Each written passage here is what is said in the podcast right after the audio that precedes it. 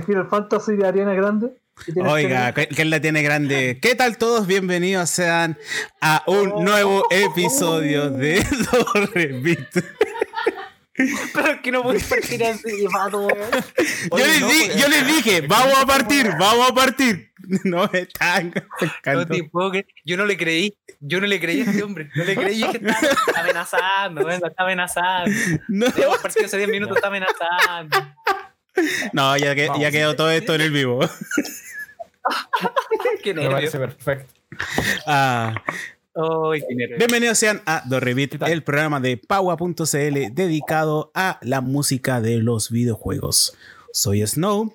Junto a esta transmisión se encuentran los grandes integrantes, los tenores de Dorrebit.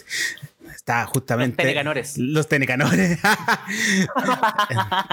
Justamente empezamos presentando a mi querido compañero de armas, Max. ¿Cómo estás? Muchas, muchas gracias, muchas gracias. Yo quiero recibir este premio, quiero agradecer a Ariana Grande. No, estoy, estoy contento, estoy contento. Sí, como, como dije, el capítulo pasado se le echaba de menos y, y creo que todavía tengo esas ganas acumuladas de, de darles un abrazo enorme. Así que estoy muy contento de por lo menos ver sus caritas ahí hermosas, preciosas, güey. El, pa- el pato es el más bonito de todos. Pues, apagó oh, la cámara y dijo: me voy a hacer una cirugía. Me voy a hacer una cirugía para que la próxima vez estos cabros no me, no, no me opaquen. Así, weón. No, está, no la, la, la semana pasada estaba en pijama. Me tuve que vestir ahora. Oh. Oh. ¿Y qué te hace pensar Soy que yo. nosotros ahora no estamos en pijama? Oh. Chan. Chan. Fuerte no, declaraciones. Contento, chicos. Contento acá hablando. Vamos a hablar de, de un, un juegazo muy. muy con una historia ya enorme, tenemos harto que decir con respecto a esto, sobre todo acá mis chicos, mi, mi guacho Tenecan, ahí el, el pato, que son los que pasaban, el Metarus, así que vamos a dar el paso a nuestro querido micrófono dos o tres, no sé, gacho, para mi querido Metarus. Cuéntanos, Metarus, ¿cómo está? ¿Cómo ha estado? ¿Cómo ha estado? Hola, hola, ¿cómo están? Encantado acá de estar siempre presente en este hermoso y diverso grupo de trabajo, donde tenemos muchos temas que conversar, eh... Yo sé que la semana pasada nos pudo por las ramas y hablamos de puras weas. Pero, pero, pero, pero cuando no, pues Metaru. Ah, Metaru tiene una voz de locución muy chistosa, güey. Ah, ya, pero, pero es que yo tengo, yo tengo que tener un rango, tú sabes, como yo miembro parte del, del gremio de radiodifusión, yo tengo una carrera con radiodifusión. Y, eh, encantado de estar aquí compartiendo con ustedes nuevamente.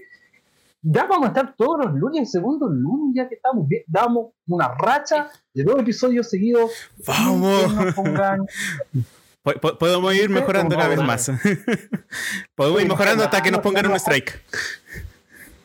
¡Ah! Tratemos de que no pase eso. Pero yo sé cuál es la receta para que eso no pase. Primero que nada, el verdadero talento de este stream. Nuestro querido amigo aquí, fanático de Ariana Grande, Tenecan, por favor. Esa va a ser Muchas la temática de La temática de hoy va a ser Ariana Grande. Así como... ¿Cómo se relaciona Final Fantasy siete con Ariana Grande? Listo. Ahí, prepárense, hora y media. Los quiero, los, quiero con, los quiero anotando porque vamos a hacer preguntas al final del stream. Sí.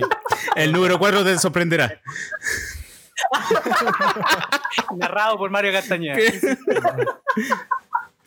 Oh. Oye, muchas gracias por la presentación. Estoy muy contento porque el día de hoy eh, vamos a tocar un tema que a mí me encanta mucho, que es mi juego favorito. Así que, eh, bueno, ya, ya tuvimos, creo que el año pasado tuvimos un programa sobre esto, pero ahora vamos a darle un poco más de profundidad a lo que pasó este año, que fue eh, un remake de mi juego favorito. Así que vamos a, a darle con eso. Vamos a hacer ahí un par de... de comparaciones, va a ser la estrella, de análisis. Va a ser la estrella hoy día. Sí, tú hablas y nosotros aplaudimos. Nosotros te vamos a decir no, como... Sí, la... Es verdad, sí. Sí, sí tiene, tiene toda Oye, razón. Oye, pero sí, te, sí es verdad. No, yo voy, a ser, yo, dije, yo voy a ser el gato que vacila a todos, todo el rote. Sí. Ahí está el gato. Todo el gato. Sí. El gato sí. GIF. Así que eso, muchas gracias y démosle. Ya. Antes, ¿Cuál es el tema sí. que nos convoca el día de hoy? Mira, hoy... Antes eh, de todo. Sí, a, hoy vamos a estar hablando eh, sobre la comparativa a nivel musical, gráfica y demás, y la perspectiva de cada uno de la versión original de Final Fantasy siete con su remake que se lanzó el dos mil diecinueve. dos mil veinte salió en, en versiones de P C y otras consolas. Mira, mira, porque mira. La exclusiva la recibió PlayStation cuatro. Mm. Está bien, pues alguna exclusividad que tenga. Ah, mira, sí. Pero antes Oye, de ello, eh, sí, antes, ah, eso, sí, eso, justamente eso. Antes de ello, vamos a hablar las noticias que han rondeado, eh, que, que justamente eh, han transcurrido alrededor de la música de videojuegos. Comenzamos contigo, Max. Si tienes alguna notita que quieras entregar. Yo tengo una notita, pero creo que es mejor que la diga al final de lo que van a hacer ustedes dos. Oh. ¿Sí? A pesar de que estaba en la pauta así, porque, o sea, oh. no, no, no es una nota, no es una nota propiamente tal, es una, es una inquietud que le quiero hacer a nuestra, a nuestra gente, que por eso, por eso prefiero hacerla al final para no desteñir, ¿cachai? Partiendo así como preguntaron, como, no sé, como te paso el pastel soplado, así como, ya toma, cómete las weas. Ya, entonces. Ya, pa, recíbeme el gol. el pase, el pase gol. Oye, una, una transición. Vamos, vamos a hacer los reventos, se vamos a partir por el mío. Ya. Me, me parece perfecto. Bueno, la noticia que yo quería compartir y que sería bueno que eh, lo conversáramos un poco es el tema de la cancelación. Bueno, pasó primero a ser un festival virtual porque obviamente ah. pandemia. Todos sabemos que es difícil llevar a cabo cosas presenciales hoy en día, no solamente en Latinoamérica, sino que también en. En around the world. Del mundo, around the world. Así que uno de los festivales más importantes, sobre, sobre todo en nuestro rubro, que era Magfest, pasó a ser virtual. Y hace un par de días, si no me equivoco, ayer, antes de ayer, eh, la edición virtual se canceló también. Así wow. que eso sería bueno conversarlo, porque hubo hartos temas de conversación relacionados con Magfest. Eh, sobre todo con temas relacionados a cómo se estaba llevando a cabo el management ahí un poco de, de, del evento.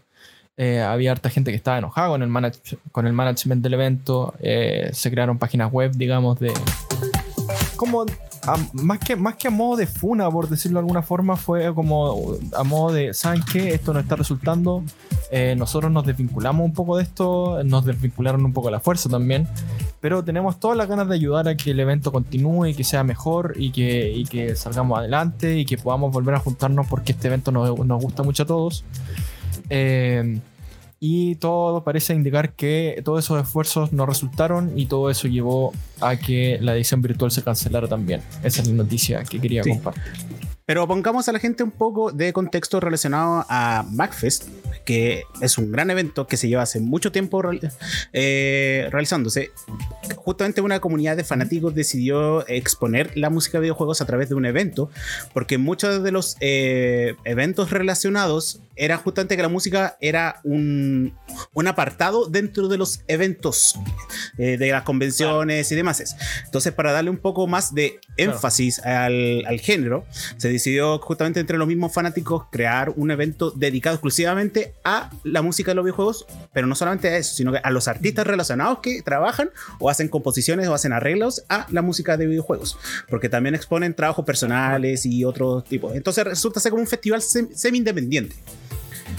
De lo cual, eh, tra- mientras transcurre el, el tiempo, eh, empieza a generar mucho movimiento, mucha atracción, justamente porque es un evento casi único y genera tal nivel de expectativa que, eh, aparte de realizarse más de una vez al año, se realiza en varias partes dentro de Estados Unidos. Eh, y aparte de eso, eh, muchos músicos empiezan a postular para poder justamente estar seleccionados y puedan presentarse. Pero además de eso, este evento tiene la particularidad de que los mismos músicos pueden ir, tomarse un, una zona que es como un, un lugar libre y se ponen a tocar, porque sí. Claro. Entonces reúnen a la gente, es como un festival dedicado para los músicos, se puedan ir a divertir y obviamente los fanáticos puedan aprovechar de escucharlos. El tema es que justamente eh, como, como genera este movimiento tan grande, empieza a volverse un poco más corporativo. Empieza a, poner, a colocarse el orden, empieza a tener como este prototipo de organización, tal que obviamente eh, causa de que muchos temas administrativos pasan por terceros y demás. Claro. Y yo, o sea, yo, ¿sí? yo lo que he sabido del Magfest, por lo menos, es que es un, es un ambiente bastante como colaborativo en ese, en ese ámbito, por, justamente por las raíces de cómo partió. Eh, te lo estaba hablando de que, claro, uno puede ir con su guitarrita y empezar a tocar, no sé, unos temas de Mario y te ponían una esquina, ¿cachai? Es como la suerte de los stands, pero en vez de stands hay gente tocando. Entonces como, es como un lugar más que nada enfocado, es un evento de música, es como lo que queremos hacer nosotros con la Ñoño Party, ¿cachai? Es como uh-huh. un evento donde la música es, es, es el plato fuerte, no, no, la, no un complemento de. Claro, claro. Resulta ser protagonista. Y también no, está, estaba este eh, tema de ah. que bueno, generaba tanta reacción y tanta gente iba al, a los lugares, porque entonces se realizaba en hoteles, eh, y quedaban sin entradas. Entonces también empezaron a realizar este evento de manera virtual, con transmisiones en, en streaming. Y el evento eh, creo que duró alrededor de eh, una semana, pues, aproximadamente. Al principio eran tres días y después sí, se fue extendiendo hasta llegar a cinco o seis días.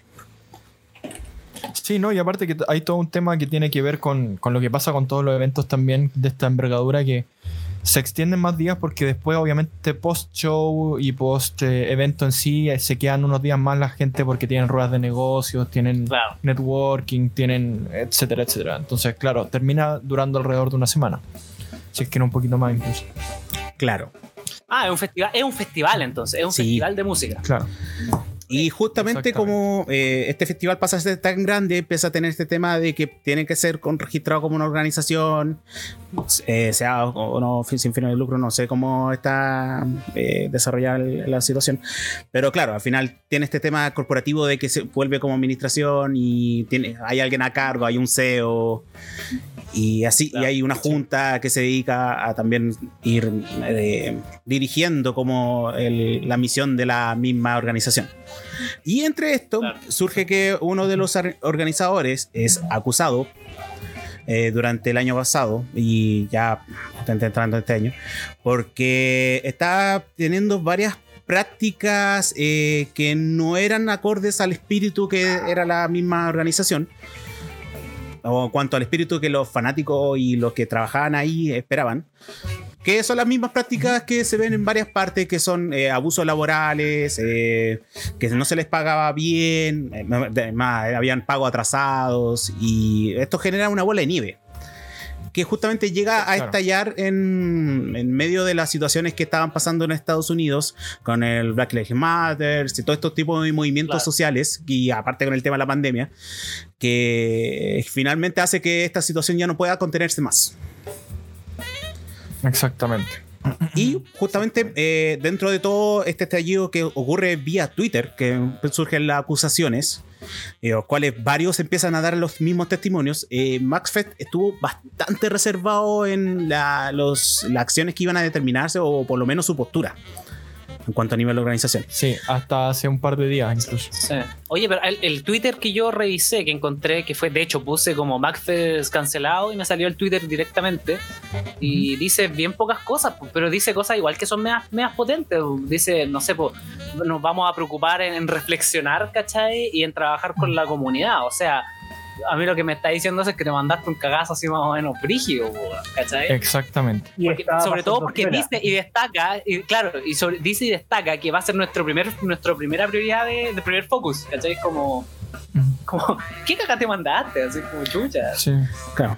Ya, pero igual el tema va de la mano de lo que le está pasando a muchos eventos ñoño, eh, tanto a nivel global y a niveles... Eh, o sea, incluso hasta local, ¿cachai?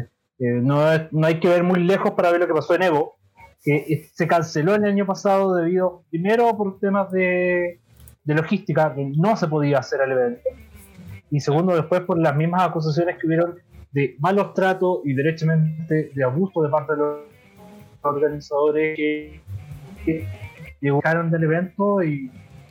y la gente perdiera toda la buena disposición que veía. Yo, mucha gente mucha gente ve Max, ve Evo, estos eventos, ve las mismas packs, ¿cachai? Como eventos que son súper eh, centrales al tema de la cultura a nivel global, porque yo estoy claro. seguro que, estoy muy seguro que mucha gente tiene dentro de sus planes en el, en el momento poder ir a, a la, ustedes por ejemplo, chicos que son músicos, tienen la intención de algún día llegar a tocar en la Magfest, ¿cachai?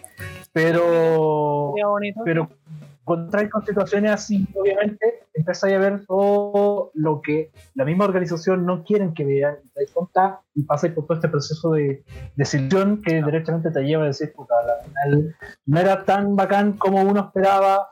No hay tanta, hay mucho, mucho tema de idealización, de una imagen corporativa y, y eso a la larga mata todo el interés de la gente, ¿no? Entonces no hay, no hay por dónde.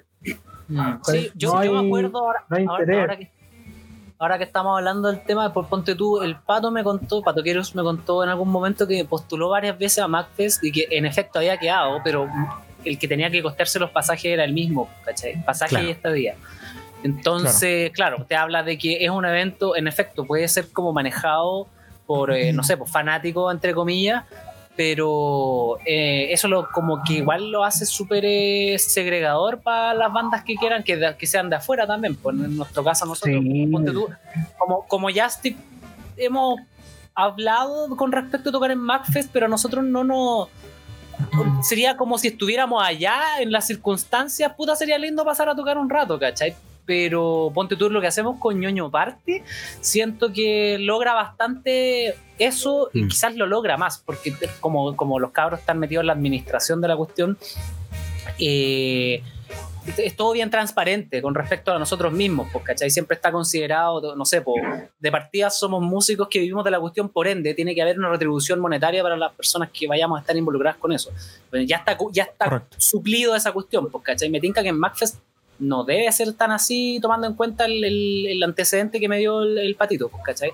Digamos, salvo que tú vayas a vender tu merch, que es como, puta, vela, vela por vos mismo, ¿cachai? Claro, en, en es, es que a, a, ah. al final se, se presta como que la organización se pone con el espacio, los músicos se ponen con el resto. Sepo.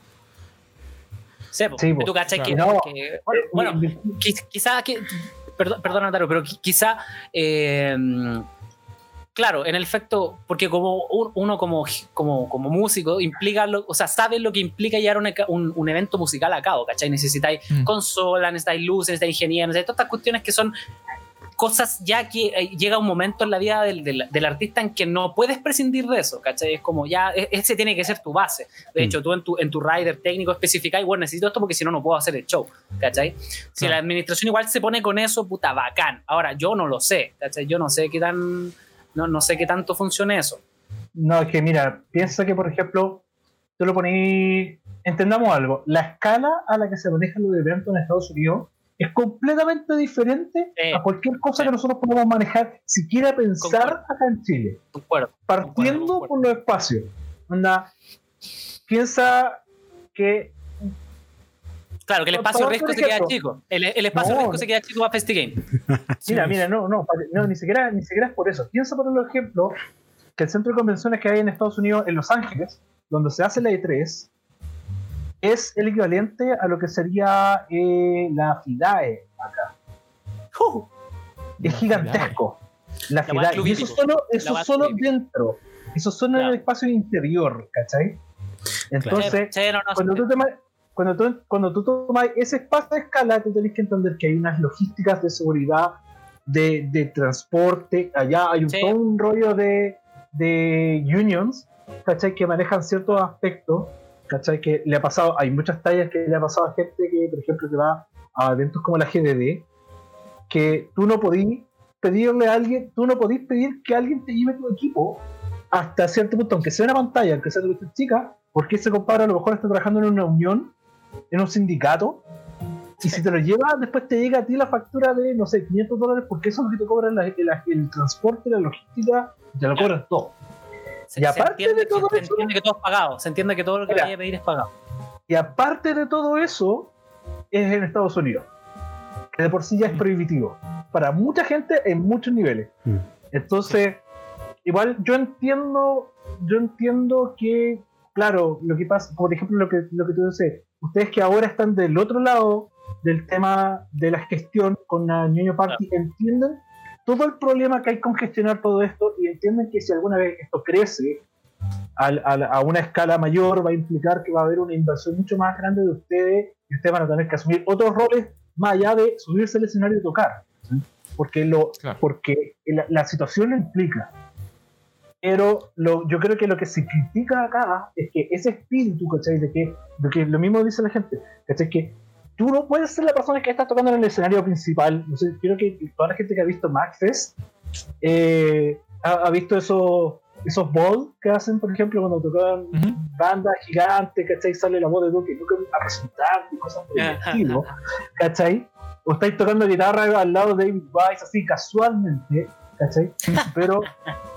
me lo topé. Si, si, tú, si tú eres un loco piola, chico, que va con su guitarra y toca su tema de Mega Man dos, ¿cachai? Y gente se te acerca, te lo disfrutáis. Si cuando la wea escapa a darte esa experiencia, es cuando ya la wea se convierte en algo corporativo y pasa lo que pasó acá en Chile, por ejemplo, cuando pasamos de eh, Anime Expo en la U S A C H a Anime Expo en Estación Mapocho, ¿cachai? Donde ya hay una productora mucho más formada, ya no tenéis que estar como, no sé, pues, eh, eh, ya no tenéis que comprar entradas con esos talonarios que te venden en las librerías, sino sí. que una, una empresa que se dedica a venderte la entrada, ¿cachai? Y eso es lo que Ticket mucha Master. gente llama Ticketmaster, claro. ¿Cachai? No, no tiene nada. Bueno. Sí. Entonces, bueno. Cuando se pierde el alma, bueno. es cuando la gente ya se empieza como a distanciar de eso. Sí, claro. Justamente lo que menciona Metaru. Bueno, igual eh, abarcamos los lo eventos en gran medida en un streaming que nosotros realizamos, pero lo podemos retomar y una conversación bastante interesante. Eh, sí. Y eso es relacionado lo, con lo que ha pasado hasta ahora en MaxFest y eh, son justamente las razones bueno, por las cuales se han bueno cancelado. Es que podemos, tenemos, estamos sacando temas así como estamos sacando como temas así hablando de estas cuestiones, estamos dándonos cuenta que podemos hablar de varias cosas. Esa sí. Diversidad. Es que oh, no. el, el, todo relacionado al entretenimiento es entretenido, pero por otras razones. Sí. Es verdad. Bueno, bueno, bueno volviendo poner, sí. en tu epitafio voy a poner eso, todo lo relacionado con entretenimiento entretenido. Para dos mil veintiuno. Claro. Eh, bueno, volviendo a las noticias, eh, ahorita conmigo.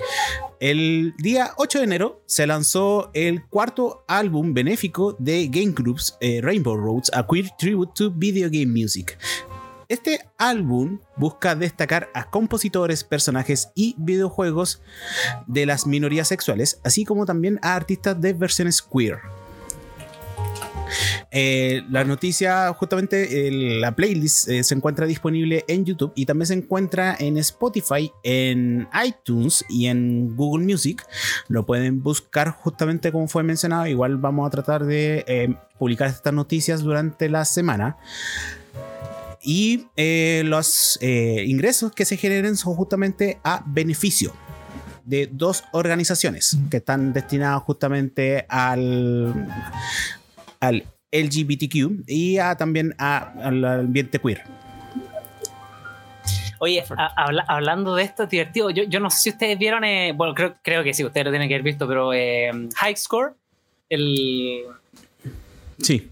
El, el, el documental este que hizo Netflix con respecto a, sí. a, la, a un poco un, una pincelada, podríamos decir, de historia con respecto a los videojuegos más, más popular. Obviamente hay cosas que faltan y todo eso, pero yo lo encontré, por lo menos lo encontré increíble. Ahora que dijiste esto de la, de la comunidad L G B T, me acordé que en High Score sale la historia del, del juego Gayblade, que fue sí, un juego que estaba, estaba diseñado por una persona perteneciente a la comunidad L G B T, una persona, eh, un hombre homosexual, digamos, uh-huh. que había hecho un juego, había programado un juego en su, en su juventud, digamos. Todo esto, digamos, obviamente cuando el, el tema ya no, no, era tan, no era tan común como hoy en día, ¿cachai? Y, y le había hecho un juego donde él se destacaba todo, todo, toda esta comunidad que, que claro, ahora se habla como L G B T I, pero no, no antes no era impensado, ¿cachai? Eran realmente como ellos creían que realmente eran minoría, ¿cachai? No, ni siquiera era un tema de discusión. La cosa es que um, como estabais hablando de esto me acordé de este juego y me puse a buscar un poquito. Eh, y sabéis que en, en el en Netflix sale que el juego se había perdido. El, este sí. tipo se cambió de casa y lo perdió. Y claro, sí. eh, como antes funcionaban los juegos, uno tenía que pasar el juego, ¿cachai? Para, para que lo pudieran de repente copiar y toda la cosa. Bueno, este tipo nunca lo hizo, ¿cachai? Y, y lo único que quedaba de recuerdo era. Era. ¿Cómo se llama esto? Era la, en la memoria de los amigos de este, de este hombre, que estoy tratando de buscar cómo se llama, que no, no lo encuentro todavía. Eh, no lo, no lo encuentro. ¿Pero por qué sale el juego y no sale este hombre? Ryan, Ryan Best creo que se llama. Ryan Best creo, ¿no? Sí, creo que sí. Sí, Ra- Ryan Best.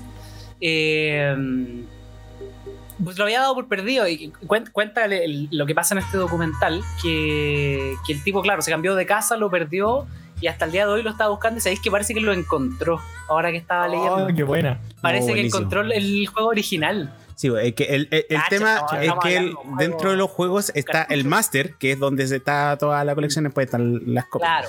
Recuperando el máster o por lo menos el fuente, que también es bastante importante, puede eh, no solamente tener un pedazo de historia, sino que también puede intentar eh, hacerle mejor al juego, puede, puede tomarlo para llevarlo a otras plataformas y demás. Eso. Claro. Sin eso, bueno, es o sea, imposible. Se, se, dijiste lo, lo de la comunidad y lo relacioné con los juegos y me puse a buscar, muy divertido, así que felicidades a Ryan Best por haber encontrado su juego que estuvo como treinta años perdido, ¿no? Buenísimo. Él, perdona, necesitaba, necesitaba comentarlo ahora que lo dije. No me Dale, ahora sí, Max, te, te toca.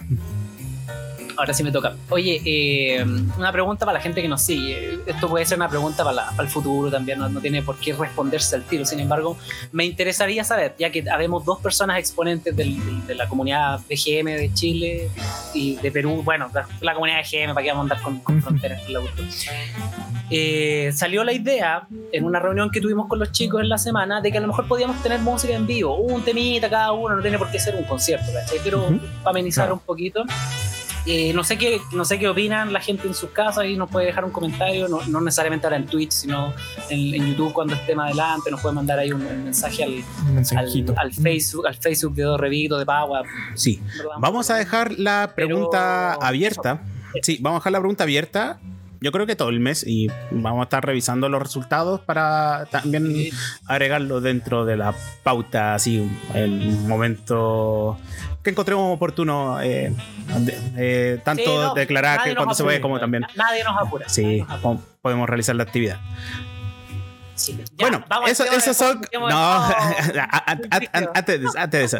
Eh, tam, dentro de la pauta eh, vamos a inaugurar una sección antes de irnos de, de lleno al tema principal. Y es con respecto a recomendaciones. Vamos a estar dando recomendaciones durante la semana. Sí, recomendaciones con amor. Eh, obviamente sin... Eso se lo rogué al podcast de Evo. Sí, no, por eso, no. No, no, no, no, no, no copyright intended. No, vamos a hacer Recommendation with Love. Ah, recommendation with Love, claro. Recommendation with Love. Y ahora sí iniciamos contigo, Max, porque la pauta sí salía que lo tenías sí. disponible. Ah, yo, yo les quiero les quiero dejar un video que para nosotros como comunidad de G M fue muy importante, que es el colaborativo que hicimos entre casi todos los, los, los miembros, digamos, hartos salimos en la Ñoño Party y todo esto, con respecto a un tema que vamos a hablar hoy día súper importante, que es el tema de Jenova, del Final Fantasy. Este, este me parece, tengo la impresión de que es del, del, del siete, no el remake, del, del siete. Es del siete eh, original. Sí, ¿cierto? Entonces, ahí está, no sé cómo funciona, pero lo pueden encontrar en, la, en, la, en, la, en el YouTube de Ñoño Party. Si buscan Genova de Ñoño Party, va a ser el primer video que, lo, que les va a salir, lo sé yo porque lo busqué así. Eh, y eso, por ahí le pueden dejar su comentario, ahí su, buena, vengo por Dorrebit, así que... Le, le ponen ahí nomás. Esa es mi recomendación con amor porque para mí es un video muy significativo. Salimos todos los cabros y es bonito verlo. Lo veo por lo menos una vez. Así que esa es mi, recom- mi recommendation with love. Buena, buena, buena. Ahí, ahí lo vamos a colocar. Yo creo que en el corte musical lo vamos a aprovechar de colocar. Pulent. Super. Gracias. Eh, continuamos contigo. El cronograma te toca a ti.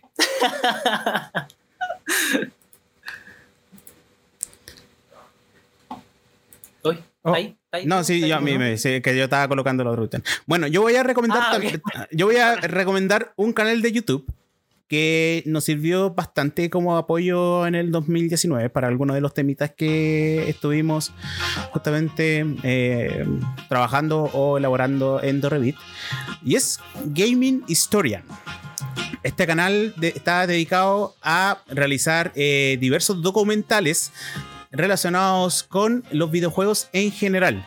Se pueden encontrar varios eh, relacionados a situaciones que han pasado o anécdotas, pero lo hace con un estilo tan particular que es eh, impresionante el nivel de trabajo que ha hecho, siendo que eh, desde su inicio ha sido una persona y ahora trabajan un poco más de personas con él, pero aún así es un trabajo que él elabora una sola persona. Eh, me gusta Correcto. Bastante cuando son documentales eh, hechos con dedicación, eh, paciencia y amor, porque es un trabajo pulcro, es un trabajo bien investigado. Inclusive ha hecho videos eh, cuando ha recolectado suficiente información para contrarrestar lo que se dijo, diciendo de que yo hablé de esta situación o esta situación y en realidad eh, pasó esto, no tenía todos los antecedentes. Entonces es un gallo que se preocupa ah, bastante mira. del material.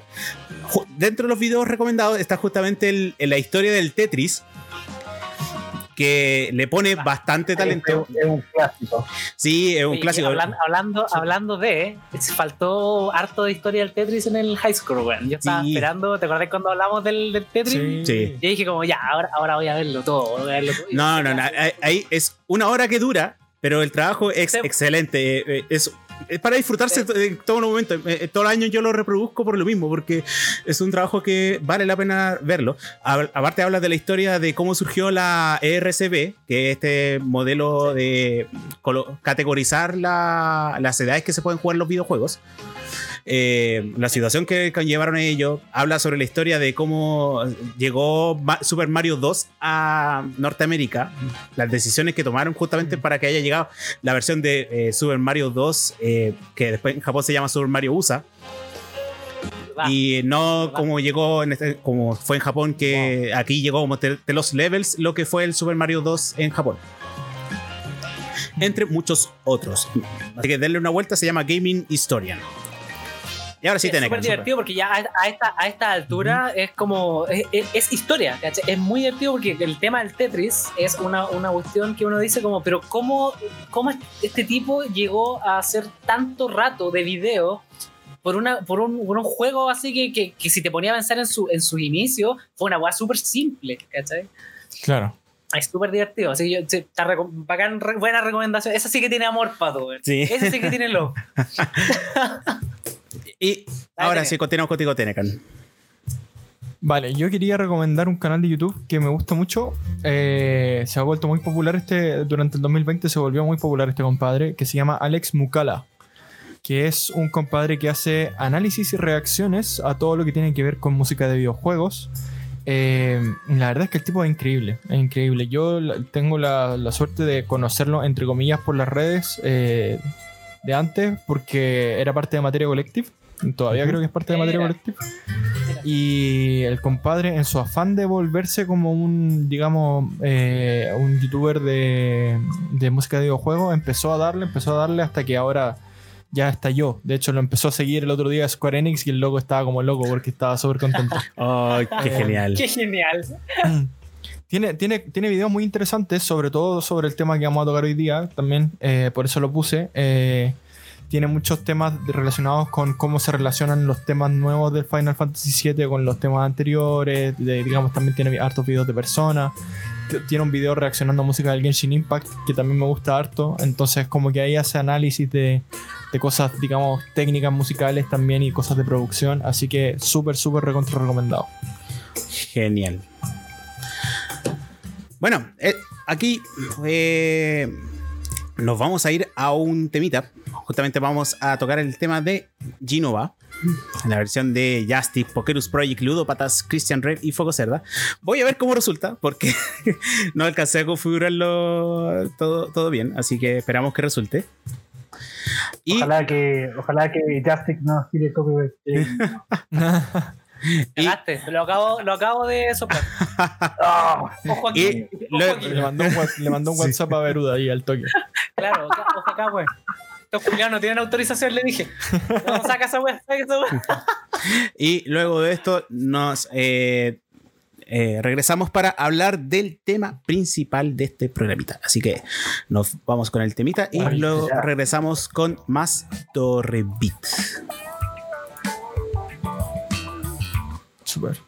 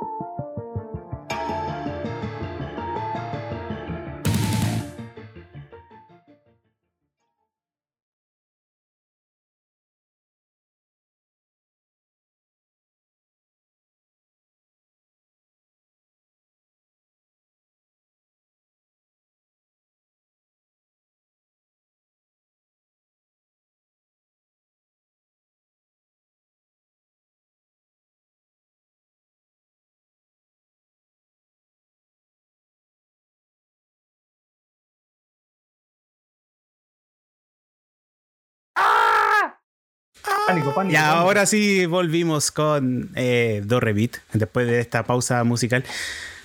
Si ven todas estas cosas es porque no, no tenía preparada su, la, el, el, el layout para manejar tantas cosas, así que ahí lo, ruego me disculpen.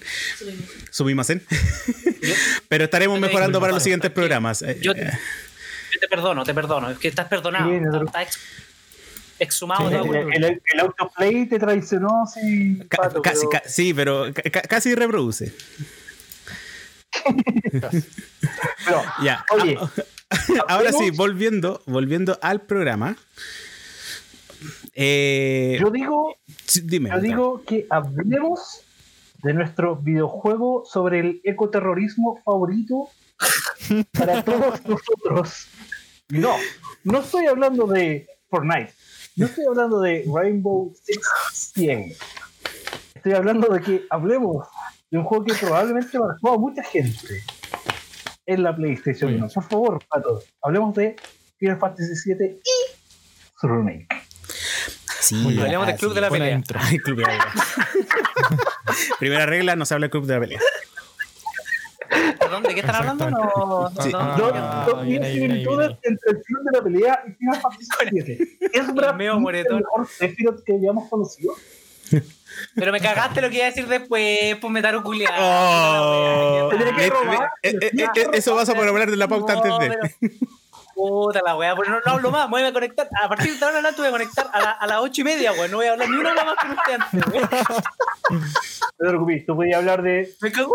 Eh, me te cagó. Cedo, te cedo, te cedo la compara... el artículo de BuzzFeed sobre Armageddon y Final Fantasy siete. No, cagaste, tengo, tengo mi carta Hard de Ariana Grande debajo de la manga, hermano. Pero, por favor, seriedad, hablemos de lo que... Ya, ya, ya, eh, no, Focus. Sí, ahora sí. Ya, Pato, dale, no, bueno, ahora sí. Nos controlamos. Focus. Sí. Eh, ahora... Este, este, este fue un tema propuesto en la pauta por Tenecan, dado que él tuvo la grata experiencia de poder jugar Final Fantasy siete Remake. Pero sí, muchos de nosotros jugamos Final Fantasy siete original, así que sí podemos fundamentar con bases por lo menos de cómo fue el juego. Nosotros hablamos sobre Final Fantasy siete en un programa de Dorrebit el dos mil diecinueve, el cual hablamos justamente de la composición musical de Nobuo Uematsu.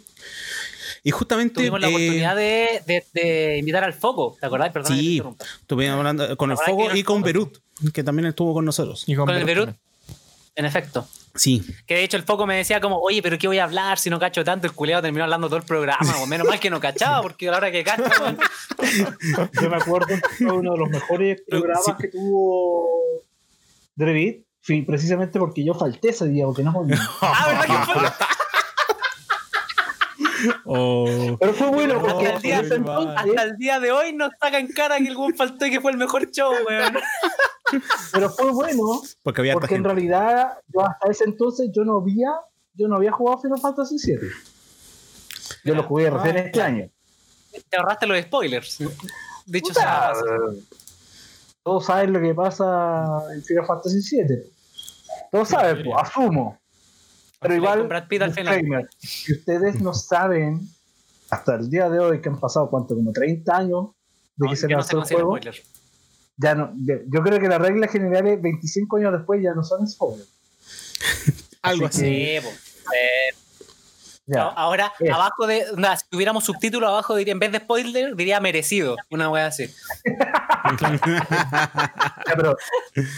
Concientizado. El tema que nos convoca el día de hoy no es solamente sobre las composiciones de Final Fantasy siete, sino que lo que nos planteaba Telemann... Telemann. ¡Oh! No. El Telemann. Por eso, yo, por eso es que yo trato de hablar poco. Imagino que... ¿Te acordás déjame que los salvarlo, teletubbies, salvarlo, los, los, teletubbies, los teletubbies tenían tele en la guata? Me imagino el tele así como un teletubbies. Con una crema. Ay. Bueno, estas son las razones por, por las cuales hacemos esto en vivo. Bueno, a lo que íbamos no. diciendo... El, el pato no que, odia, bueno, a ver. Es que... Eh, vamos a hablar de, de lo que pasó con, la, con el, re, el arrangement de la banda sonora de Final Fantasy siete en el remake. Los cambios que hubieron y cómo... O sea, podríamos hablar de que hubo una evolución o una adaptación de esa banda sonora. Mm. ¿Qué dices tú, amigo? Eh, bueno, eh, yo creo que habría que partir diciendo que... Eh, Lo que, les, lo que comentábamos un poco antes del stream, que es que hubo un cambio de perspectiva en la música. No solo hubo un cambio, digamos, instrumental en, en la envergadura, digamos, de pasar de un chip de sonido que tiene una cantidad de sonidos limitado y que, claro, tú querés ponerle un, un coro a, a un tema y va a sonar un coro, pero no es lo mismo que suene un coro de treinta personas grabadas en un estudio, en una catedral o lo que sea. Eh... No solo hubo un cambio de, digamos, de instrumentación y de adaptación, sino que hubo un cambio de perspectiva que tiene que ver con cómo se reimaginó el juego desde el punto de vista del gameplay, desde el punto de vista de la historia y desde el punto de vista de los personajes, y cómo la música refuerza esa reimaginación también. Claro. Habíamos dicho antes de empezar el stream eh, también que sería bueno que comparáramos también de repente otras adaptaciones o otros remakes que se han hecho recientemente.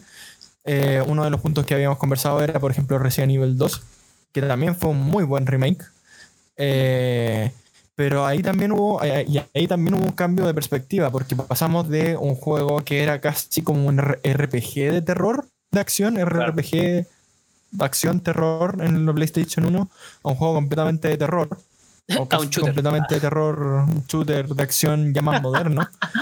Eh, y en el caso del Final Fantasy siete hubo un cambio bastante similar, o sea, pasamos de un juego de, de por turno, digamos, a un juego de acción en tiempo real, claro, con algunos toques, eh, digamos, nostálgicos de ahí, de que de repente podías parar un poco el tiempo para tomar acciones y hacer magia y cosas por el estilo, pero pero un cambio completamente de, de gameplay, de, de, de estilo, de, de gráfica, de todo.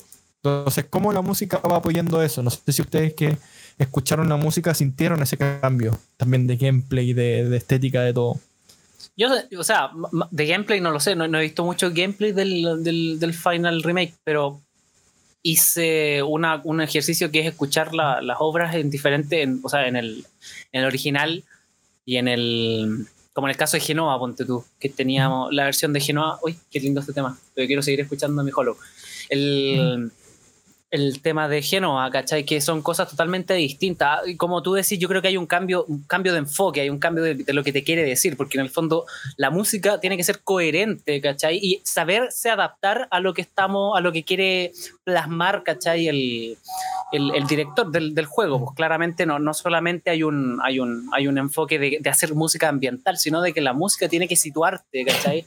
Y de, dependiendo de, de la cantidad de instrumentos que se elijan o del arreglo en sí, te va a situar en uno o en diferentes lugares. Entonces, claramente sentí, por lo menos yo te lo digo porque yo no he jugado Final Fantasy siete ni el remake, pero más o menos entiendo, ¿cachai? El Final Fantasy siete he visto, he visto gameplays y toda la cosa. Memes. Y entiendo más o menos para dónde va la cosa, ¿cachai? He visto muchos memes, memes. Claro. Sí, él vio la película. Es como el, el meme que decía, como de no, así como salía el cerebrito chico, hacía como jugar el juego, salía un cerebrito un poquito más grande que decía como... Eh, como ver a alguien, no, como, no me acuerdo bien cómo era, pero el, el culiado final, así como el culiado del cerebro enorme, salía como que alguien más lo juegue por ti, así ver gameplay de algún jugando. Claro. Como, como el culiado más bacano. Es verdad. Y no, claro, con el fondo lo que a mí me... No es lo mismo que mainear a Sephiroth en Smash, te aviso. Claramente, claro. claro. Smash, Smash no es un juego así de pelea. Smash no es un juego de pelea. Y... Acabamos de perder un seguidor en, en Twitch, gracias. Acabo de cerrar, yo mismo acabo de cerrar las la transmisiones. ¿No? Y, sí. ¿Y cómo se llama esto? Y, y el, el, el enfoque, como decíamos, está totalmente abordado desde otro punto, ¿cachai? Claramente, claramente hay, es distinto. Claramente no es la misma experiencia. Mm. Claramente te quiere contar otra cosa. A eso es lo que quería llegar. Claro. Eh, pato, bueno, hubo... Sí, dale. Claro. Le estoy tirando la pelota al pato, siempre es verdad que el que quiera hablar, que hable. No, está, está sí, bien. Sí, pato. Sí. Eh, eso mismo. Adelante. Ya. Ya. No, yo, yo, he visto la, la, yo he visto las comparativas a nivel de, de desarrollo. Obviamente, gráficamente no se puede comparar. Pero sí, eh, el hecho de que este juego siga causando eh, tanto revuelo después de veinticinco años, habla de la trascendencia que tuvo este título generacionalmente hablando, porque fue un título que eh, justamente tuvo la, eh, la oportunidad de salir para Super Nintendo y después para Nintendo sesenta y cuatro, pero que por situ- decisiones de Square, dadas las limitaciones eh, que existían con respecto a, al hardware eh, o, o la reproducción de video y la reproducción musical de la Nintendo sesenta y cuatro en comparación a lo que estaba ofreciendo PlayStation, eh, le llegó a determinar de que terminaba una asociación bastante grande que tenía con Nintendo y que pasaron muchos años antes de que eh, se dieran las disculpas pertinentes y por lo menos lanzaran un título eh, hacia una consola de Nintendo, porque después de esa determinación de que Nintendo cortó lazos derechamente con Square porque fue, se sintió traicionado, es que derechamente eh, se dedicó Squaresoft a, en ese tiempo Squaresoft y después Square Enix, eh, a lanzar derechamente títulos para Play. Pero justamente esa decisión trajo consigo de que, claro, justamente este, esta situación conllevó a que Square explotara lo más posible eh, la consola en el tiempo que tenía. Porque justamente como tenía este desarrollo poligonal inicial y que hay algunos trailers que muestran cómo iba a ser, por lo menos las primeras impresiones de, del título de Final Fantasy siete en Nintendo sesenta y cuatro, no es como eh, llegó a ser para, para PlayStation, y, pero da una idea de que poligono, poligonalmente por lo menos se veía mejor que en PlayStation, pero no así la capacidad de musicales, que fue una de las situaciones que más eh, atrajo al público. Y además de eso, a nivel de gráfica, de visual, de historia, y el hecho de que el juego fuera cargado en muchos discos, porque o sea, es, es algo oye, que hay, se hay había que visto tener, solamente tener... en Resident Evil, en ese entonces, en Resident Evil dos. Claro, hay que tener súper en cuenta que es uno de esos juegos que cuando salió, inmediatamente la gente como que cambió su percepción sobre los videojuegos también, porque había tanta narrativa involucrada en el juego y había tanta tan, como que había tanto, tantas mecánicas distintas dentro del juego, el tema de la magia, el tema de las materias, el tema de, los, de, de cómo funcionaba el tema de los turnos, el hecho de, de ciertas cosas que pasan en la historia también que son spoilers, eh, todo, todas esas cosas llevaron a la gente a volar su imaginación de cómo se vería este juego, digamos, más, más adelante, ¿no? Y durante todo el tiempo que pasó desde que salió el original hasta ahora siempre hubo, eh, digamos, eh, fanarts, siempre hubo reediciones de, digamos, fans del juego, de cómo se vería con mejor gráfica, cómo se vería en P C, cómo se vería en Play dos, Play tres, Play cuatro. Es, un, es, un, es uno de los pocos juegos que causaron ese nivel de impacto de, ok, este juego es, es de los pocos juegos que realmente estaba limitado por la época y, y yo creo que se podría hacer mejor. A mí el Metaru creo que iba a decir algo... O sea, sí, se supone que, bueno, el, el, todo el diseño, o sea, todo el desarrollo de Final Fantasy siete en su oh. momento... Se fue el Tenecan. Eh, se picó. Sí, apuesto que se equivocó. Sí. Apuesto que se equivocó. Dijo, dijo lo que tenía que decir y se fue. ¿Estás muteado, Tenecan? Bom, bomba de humo. Siempre, siempre me pasa. no, no,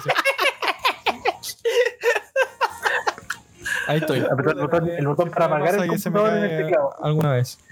No, pero mira, lo que hablábamos un poco antes del, del inicio del stream es que muchos de los comentarios que llegaron ahora con el, con el remake, muchas de las primeras impresiones eran que precisamente remake era la versión realizada en su totalidad de la visión, o sea, de, de, de lo que la gente en el noventa y siete quería hacer. Yo me imagino que mucha de la gente que no. logró jugar Final Fantasy siete del remake y ves esos primeros momentos durante, por ejemplo, cuando empieza a entrar el reactor, puedes ver todos estos detalles, cómo el juego está diseñado con estas panorámicas, el hecho de que tú puedas mover la cámara, todo, todo te va mostrando lo que antiguamente en la, en la Play uno era simplemente un escenario pre-renderizado. Y tú tenías que, incluso en ese entonces, todavía tener harto, harta imaginación para poder ver. Me acuerdo que estábamos hablando de monitores de como catorce pulgadas, C R T, todo borroso. Mm. ¿Cachai? Entonces existía todo, sí. Todavía estábamos viendo en ese momento de tecnología. Y lo mismo, yo creo que lo mismo pasaba con el tema de la música. Si uno escucha la banda sonora original del siete, todavía muestra mucha de la herencia de lo que fue, por ejemplo, de lo que uno puede hasta cierto punto escuchar de la banda sonora del seis, ¿cachai? Con el chip de sonido del seis, con las limitaciones de audio que existían en ese entonces, ¿cachai? Incluso corriendo en un en, en una máquina como la, la Play uno, que te podía dar eh, calidad de audio de C D. Pero, pero obviamente en el tiempo, con los relanzamientos, con la red, o sea, me imagino que, no, no, no estoy seguro, me imagino que en ese entonces también se lanzaron discos, las bandas sonoras remasterizadas del juego, obviamente, sí. Porque pasa muchas veces, este pasaba también con el seis, donde también se hacían arreglos, orque, eh, orquestar y todo eso. Y obviamente recuerdo, tengo la, la, la sensación de que cuando hablamos del Final, del Final Fantasy hablamos de una orquesta que trataba de conciertos de Final Fantasy, ¿no, Pato? Sí, Hab- habíamos men- mencionado que eh, estaba el Dista Wars, eh, que es, es la banda de, no- de Nobuo Uematsu, que eh, se dedicó a, a realizar composiciones. Hablaste de, de, de Black Mitch, que hacía estos arreglos tipo rock un poco más eh, claro. orientado al, al a, cercano al metal, pero obviamente con ¿Mm? teclados y demás, es bastante interesante, o power metal en realidad, claro. Pero aparte de eso, eh, no. La, mismo Nobuo Uematsu pensó que durante el trabajo del seis y del siete que gran parte de sus composiciones podían llevarse a una orquesta, una sinfónica, una sinfónica, ¿sabes? Y eh, el Final Fantasy siete se caracterizó porque en la última canción, que es One-Winged Angel, la canción que te enfrentas contra Sephiroth, es justamente una música orquestada. Sí. Sí. Sí. No, y de hecho, bueno, se nota que es, está desarrollada casi al final del desarrollo del juego, porque si por ejemplo tú la comparas, lo que hablábamos nosotros, por ejemplo, del tema del reactor, es un tema que está eh, tiene unas melodías súper con harto sintetizador, unas percusiones súper marcadas, pero todo desde un casi bordeando el chiptune. ¿Cachai? En comparación con lo que es Sephiroth al final, que es literalmente un ataque a los sentidos. Y, y, una, una sí. Es un tema, es un tema que tiene lírica, es un tema que tiene una composición que no se compara con casi nada de lo que hay en el juego. Sí, y justamente y también. Uh-huh. Termina. Sí, no, dilo, dilo tú, vamos a hacer lo mismo. Sí, y que justamente el, lo que tú mencionas tiene que ver en parte porque su desarrollo, o durante la primera fase de desarrollo, estaba pensado para lanzarse una consola que tenía que, luego de dejar la composición de masa, sintetizar la música. Sí. Pero la, la, la, la PlayStation tenía la particularidad de que no necesitaba eh, hacer eso, sino que derechamente eh, llevarlo a una pista que no necesitaba la compresión más que allá de un eme pe tres. Que en ese entonces era como, seguía siendo parte del, del estándar que se estaba potenciando. Y por lo mismo tú ya no necesitabas pensar la música como algo que después necesitabas realizar un reproceso, sino que derechamente teniendo la música lo volcabas, lo reproducías y después lo podías poner y, y sin pérdida. En ese, se podría considerar. Claro. Entonces, o sea, claro, claro inicialmente de pérdida es posible, digamos. Claro, entonces claro, inicialmente tenías, tenías mucho más grande de lo que podías hacer. Claro, entonces tenías esta música de que tú inicialmente necesitabas generar que eh, pensarlo lo más mínimo posible o que requeriría el menor trabajo posible a, hacia algo que ya dándote cuenta de la potencial que te daba la consola, decir, ah, entonces puedo hacer más. Y ahí justamente claro. Tiene este tema de que los, lo, las primeras composiciones estaban pensadas como, el tra- como algo mínimo. Aparte de que igual eh, tenía esta escena como distopias eh, cyberpunk que tiene el, el juego de, de, de diferencia de clase, de que solamente la élite tiene el potencial para trabajarse, de que tu ciudad es una corporación. Y todos los que viven ahí, que viven en las reglas corporativas, no tienen elección, no tienen nada. Por eso es bastante eh, importante de, o icónica con respecto a las situaciones que están actualmente eh, eh, hablándose. o viviendo sí, de cómo se sea. Tiene un discurso político súper tajante, claro. Súper marcado, está ahí todo el rato, ¿cachai? Eh, Pero entonces... Eh, ah, entonces o sea, después, después de eso, llevarse a algo que eh, tu, tu obra magna no necesitaba ser eh, eh, comprimido, sino que estaba explotable, eh, es algo de que se vio durante el, el trabajo de, del siete. Mm. Sí, igual... Obviamente todo esto marcó a muchísima gente, todos sabemos el impacto que tuvo Final Fantasy siete, tanto como juego, como producción, ¿cachai? Yo siempre digo que para mucha gente que dice que Final Fantasy siete es el mejor juego, por lo menos la gente que ya por lo menos tiene arriba de treinta, veinticinco, treinta años, es porque probablemente también es uno de los primeros juegos, primeros R P G que jugaron a un nivel como el que ofrecía la PlayStation, ¿cachai? Porque incluso en la misma Play, en ese entonces, todavía predominaba el pixel art, ¿cachai? Predominaba la, los chiptunes, ¿cachai? Y este juego presentaba una, una experiencia cinemática como muy pocas cosas en ese momento, hasta ese entonces, podían darla. Claro, y eso, exacto. Obviamente, es lo que nosotros hablamos después, de que este juego marca tal impacto y se genera todo un mundo alrededor. Viene después Advent Children, viene después High Score. Eh, viene Cloud, que después incluso puede extrapolarlo todo en el futuro hasta, por ejemplo, el reveal de Cloud en Smash, más recientemente el reveal de Sephiroth en Smash, y de sí. hecho cuando la gente cuando se anuncia que Sephiroth va a estar, va a estar en Smash, literalmente la gente dice ah, tiene todo el sentido del mundo, porque ¿qué otro, qué otro villano era más icónico que Sephiroth, que tú lo podés poner en un juego como Smash y que pueda representar el, el rol de el malo del juego, el one que realmente es malo? Sí. Entonces, ah, incluso, incluso Sakurai lo dice, Ivo, que es como sí, sí, fuera de Bowser el, el, el villano más icónico del mundo de los videojuegos. Sí. Fuera de Bowser. Ahora, ahora, ahora el, el tema dentro de todo, todo este impacto de los visuales, del audio, de la música, de las construcciones.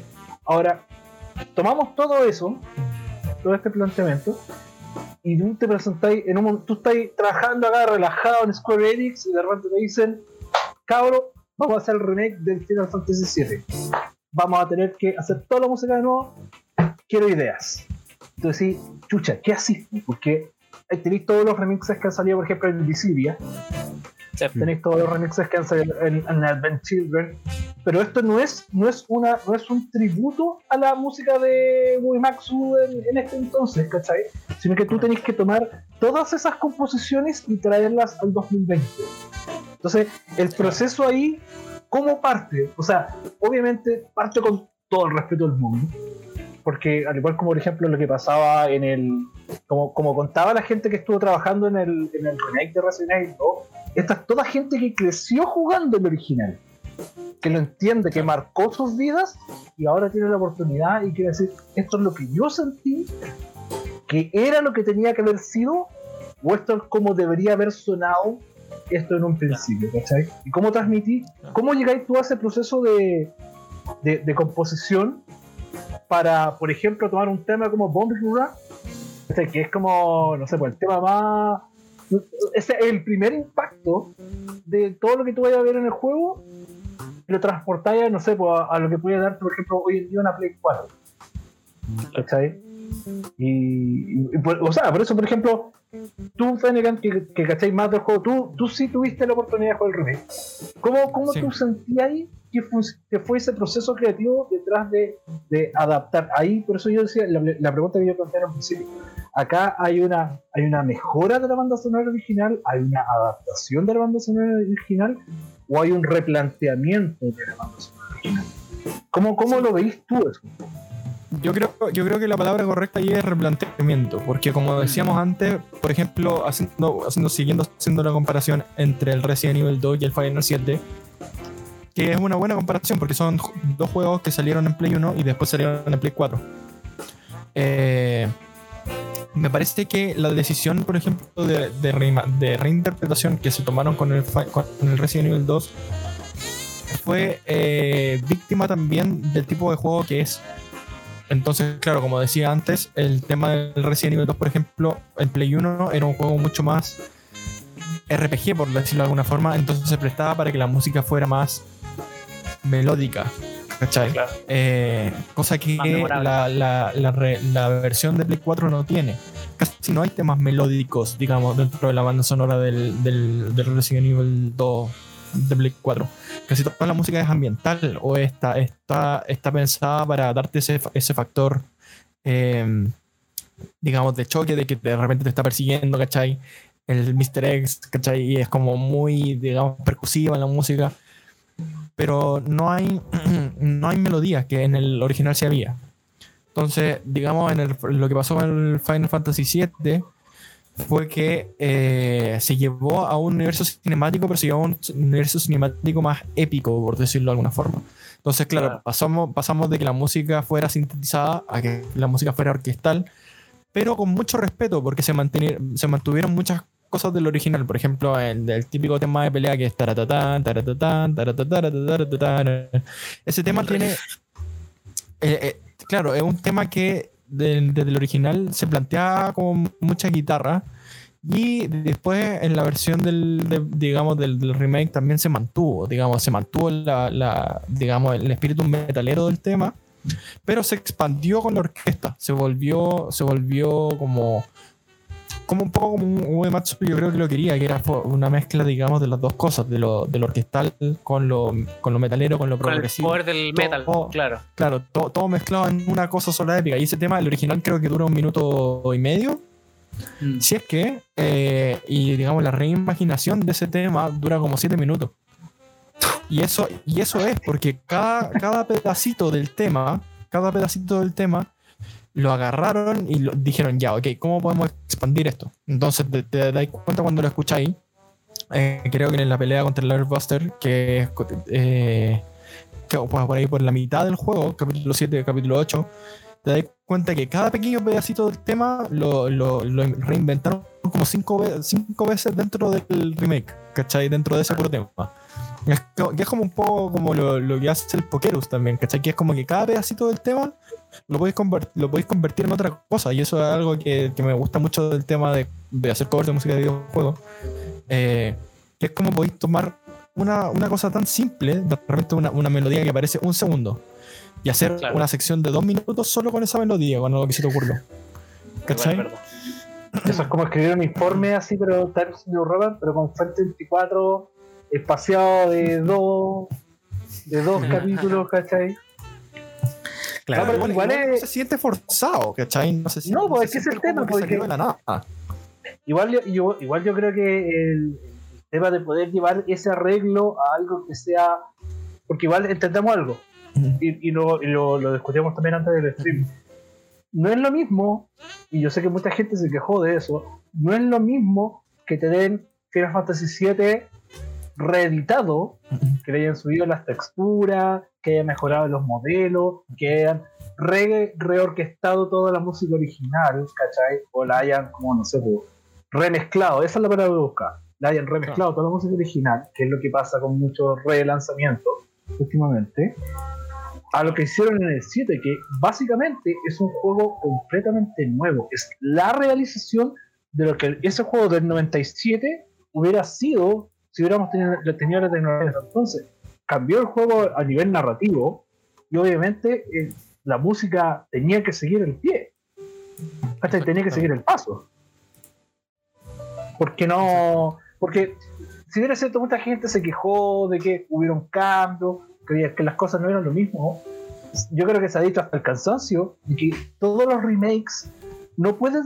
tienen que ser basados en el original. No pueden ser lo mismo. Porque tú ya jugaste el juego.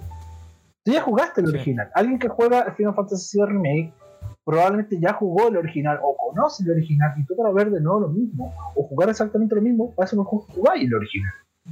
Y es lo que sí. le pasa a muchos juegos. Por ejemplo, piensa, me, me acuerdo otra cosa que pasó muy similar con el Pokémon eh, Pikachu y el Pokémon Eve, mm. que la gente se quejaba, sí. oye, es, es de nuevo lo mismo, es de nuevo rojo y azul, ¿cachai? Sí. No necesariamente, porque hay cambios, ¿cachai? Hay, hay, hay modificaciones en el gameplay original para que, bueno, para que sea más accesible, todo lo que tú queráis, ¿cachai?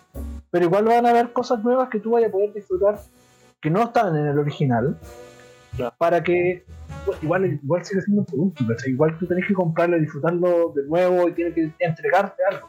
Porque claro, si no, de nuevo, tenemos para eso mejor escuchar sí. lo mismo. Claro. Sí, y, o sea, igual hay, hay un punto, hay un punto en el cual yo no estoy muy de acuerdo, pero no es porque te quiera llevar la contra, sino es porque si el fin, si este juego, bueno, en verdad va, varios de los que de los que he jugado que han hecho, que han sido remake, ponte tú el, el hablando de Pokémon, el Omega Rubí y el Alfa Zafiro, que en mi caso me gustó mucho que la historia no fuera lo mismo, ¿cachai? Que hay, hay un trasfondo que hace que la cuestión sea distinta, ¿cachai? Que me tenga que es más o menos lo que pasa con el, con el Final Fantasy, el remake, que sí. en el fondo, dependiendo de cómo lo abarques, puede significar un, un concepto totalmente distinto, ¿cachai? Y obviamente, ya, ya que lo que nos convoca acá es la música del juego, lo podemos entender así. Pero yo también siento que una persona, eh, o sea... una entidad puede desarrollar un juego basándose exactamente en lo mismo y mejorarle los gráficos, y con eso de alguna u otra manera puedes llegar incluso a generaciones más nuevas, ¿cachai? Incluso aunque se que, que trate exactamente lo mismo, no tenga ningún cambio. Ponte tú, yo en lo personal, a mí me hubiese gustado que este Final Fantasy fuera exactamente lo mismo, porque a mí me hubiese dado una oportunidad para jugar este juego con los requisitos que yo tengo hoy en día, ¿cachai? Como, bueno, con, esta, con estas gráficas, ¿cachai? Con todo esto.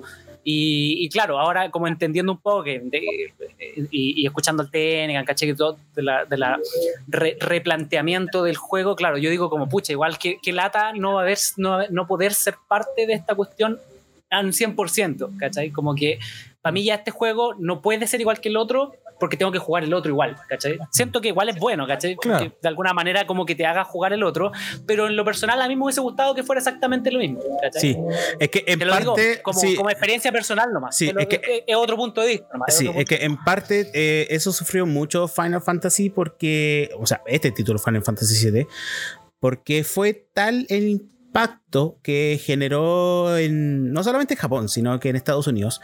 Fue ese primer eh, R P G japonés que tuvo éxito en Estados Unidos, así de sí, pues, así de simple. De la, vez que hicimos, la vez que hicimos el especial de Final Fantasy siete, me acuerdo sí. que de hecho la razón por la cual se llamaba Final Fantasy era porque, bueno, es lo último, es lo último que nos queda. Claro, en, en, su, en su inicio, hermano. claro. Claro, y de ahí que se haya reinventado. Pero hasta el seis, claro. el, el género de los R P G japoneses no era tan popular en Estados Unidos. Es más, el único juego que logró por lo menos introducir o generar una expectativa eh, de los R P G fue el Super Mario R P G. Porque tenía a Mario. Mm. ¿Cachai? Sí. Esos fueron los primeros títulos R P G que por lo menos traía el, el sentido o por lo menos la esencia de los R P G japoneses. Sin embargo, el Final siete fue el primer título que generó un éxito de ventas en Estados Unidos, claro. y por lo tanto en el resto de Latinoamérica, en Europa y demás, porque ahí se transporta todo. Pero este, este título fue, generó tal impacto que aparte de seguir desarrollando los otros Final, mucha gente quería el Final ocho que fuera como la continuación del siete, y no, no es así, porque la gente no. esperaba que fueran secuelas, y no, son historias completamente distintas que están relacionadas por estar eh, dentro del mismo ámbito de lo que está detrás de Final Fantasy.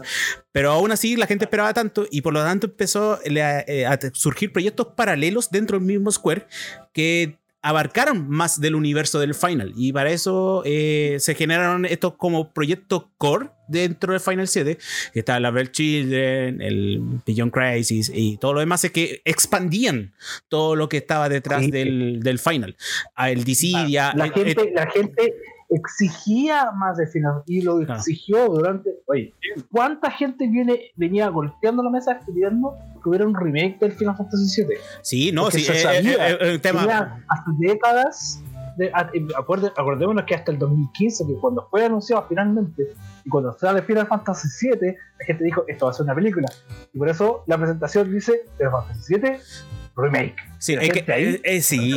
es que fue una promesa que quedó desde el PlayStation tres, que decían, no, si nosotros vamos a empezar a desarrollar un remake. Les tomó diez años abarcar, se tuvieron que llegar casi al final de la generación de la, de la segunda generación de consolas que habían hecho la promesa, claro. que de PlayStation tres, PlayStation cuatro, para poder ver el título a la luz.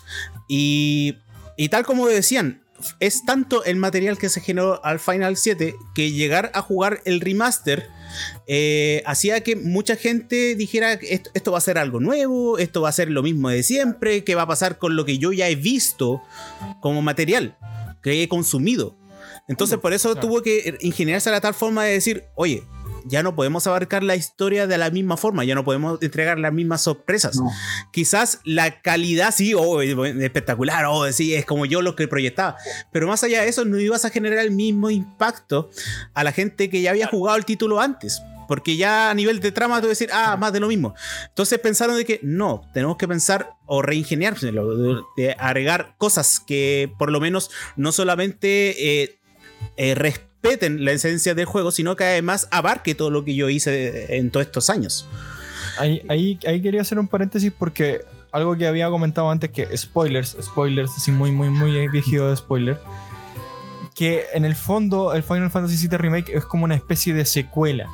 Y eso es porque eh, da, se da a entender durante el juego en varios momentos pequeños, y hay, hay varias compilaciones de, de, de, de momentos que lo dan a entender así.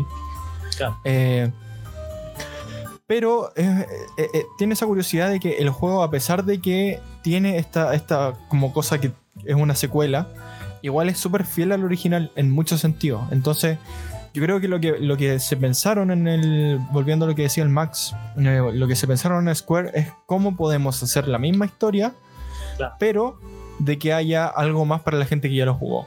Y creo que dentro de todo lo, lo, lo lograron, porque mucha gente lo jugó por primera vez, yo sé que mucha gente lo jugó por primera vez, y quedó maravillado con el juego, quiere saber más, y la gente que ya lo jugó fue como, espérate, estos, estos tipos saben qué es lo que va a pasar, eh, es como, claro, están conscientes, están conscientes de, lo, de, de todo lo que ya hemos vivido nosotros como jugadores de este juego. Eh, claro, más de una vez seguramente como, incluso como... Claro, y, y es como, viste, como las películas de Pixar, entre comillas, que es como que tenía un nivel para, para cabros chicos y tenía un nivel como de, de entendimiento, claro, para adultos también, claro. Es como ese, como el mismo concepto, es cómo podemos hacer que le guste a gente nueva y cómo podemos hacer que también le guste a, a gente que ya jugó el juego. Claro, este, tienes este, que... este, este juego de que el, como la, la gente lo percepciona, tanto el, el que ten, ha tenido muy poca experiencia con respecto a Final Fantasy siete y lo juega porque obviamente es un título trascendental, como el que ya lo jugó, ya lo disfrutó, consumió todo, eh, y es como eh, cómo puedo atraer a esas mismas personas sin afectar a nivel de trama, y a, a ese aspecto por lo menos eh, se jugó bastante bien. Es más, me, me alegra de que no solamente se hayan reimaginado, que esa es como la palabra que siento que es más acorde al, al título, sí, porque no es un remake, es un reimaginado, eh, sino que aparte agrega contenido único en el sentido de que hay eh, una historia de que no es trascendental en el juego, pero sí lo agregaron porque siente que es algo que ya el, el que lo jugó dice, ah, aquí ya agregaron algo distinto que no afecta la trama, pero por lo menos eh, te, te da ese plus de decir, oh, qué genial, me, me extendieron algo más. Es, le dan una vuelta a situaciones que nosotros los veíamos mundanas dentro del título y que por lo bueno. menos acá se puede explotar aún más. Y ya el hecho de que el, parte de la trama ya al, al final te varíe enormemente con respecto a cómo lo jugaste inicialmente, te, te da a entender de que eh, por lo menos cómo está pensado el juego es para que justamente pienses de que inclusive haya como una historia paralela desarrollándose a, durante el mismo juego. Claro, exactamente. Sí. De hecho, mucha gente tiene miedo ahí de, de qué es lo que va a pasar, porque ¿qué pasa? Eh, eh, o, o sea, lo, ok, hay dos personajes por lo menos que ya saben qué es lo que va a pasar. Puede ser incluso que tres o cuatro. Eh, ¿Seguirá a repetir la misma historia? Y eso será, será, será como un mensaje de, a pesar de que de que sabemos lo que va a pasar, el destino se cumple igual, es como es el mensaje. Claro, el destino está escrito en el fondo, está escrito, claro, o, es, o es, se puede cambiar, lo hacemos nosotros hacer. O se hace, sí. Claro. Y ahí me, me gustaría me gustaría hacer un, un pase gol ahí para pa hablar del último tema que íbamos a, a conversar, sí, que era el análisis, sí, de Hollow. Sí, que no, es el, el, el tema que da, eh, que da término al, al juego. Sí. El va. último tema que suena en el juego, sí, y ese lo compuso Nobuo Uematsu. Así es, eh, vamos a hablar de ello en la siguiente sección, porque ya por lo menos dimos un poco el enfoque de lo que nosotros pensamos que era el remake. Obviamente musicalmente hablando es harto lo que se puede eh, mencionar con respecto a cómo se reimaginaron los temas, porque por ejemplo en la batalla de Jenova se pensó de que no era solamente un tema, sino que se pensó en fases. el pase. Claro. Tal como el Dancing Mat de Final Fantasy seis, que es, es una obra dividida en partes. Tema, weón. Sí.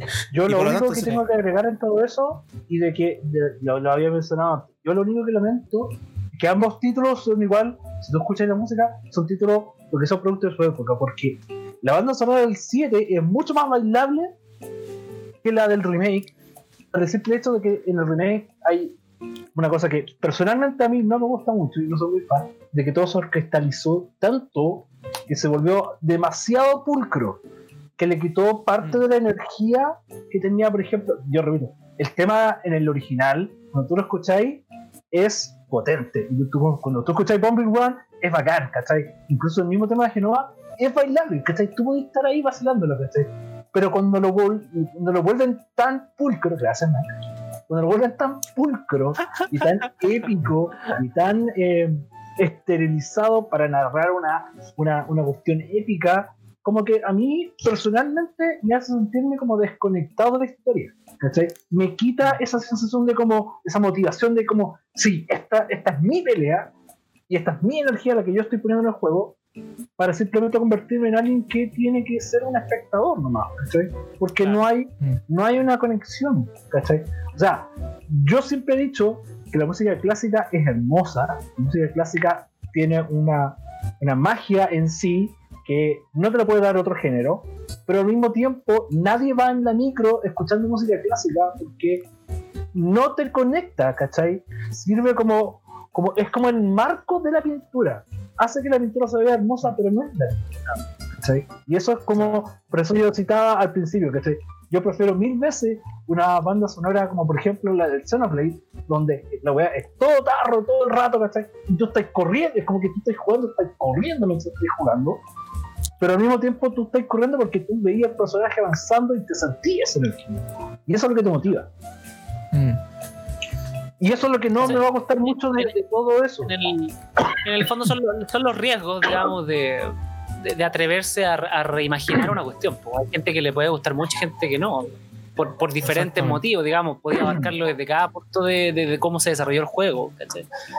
Pero sí, pues es bueno que pase eso igual, pues, porque en el fondo como va, va un poco relacionado a lo que hablábamos delante, que en el fondo es como el remake tiene que ser, digamos, fiel a la pata de lo, de lo que de lo que fue el primero, o puede tener variaciones, ¿cachai? Como, y, claro. y, y se desliga, y se desliga, se desglosa, digamos, estas dos cosas, que es como, me gusta, pero, ¿cachai? O no, está bien, ¿cachai? Está bien, dejémoslo así. O netamente no me gustó, ¿cachai? ¿Te, te, gusta, ¿Te gusta por lo que te produce, por lo que claro. significa, o por lo que es? Claro, claro, claro. claro. ¿Qué, es lo que valoras, qué, ¿Qué es lo que valoras más tú en el fondo? ¿Qué, qué es lo que te conectó al final con esa banda sonora? Claro. ¿Cachai? La, las sensaciones que he visto durante el juego, la música por sí sola, ¿cachai? O el impacto que te dejó a ti como persona, ¿cachai?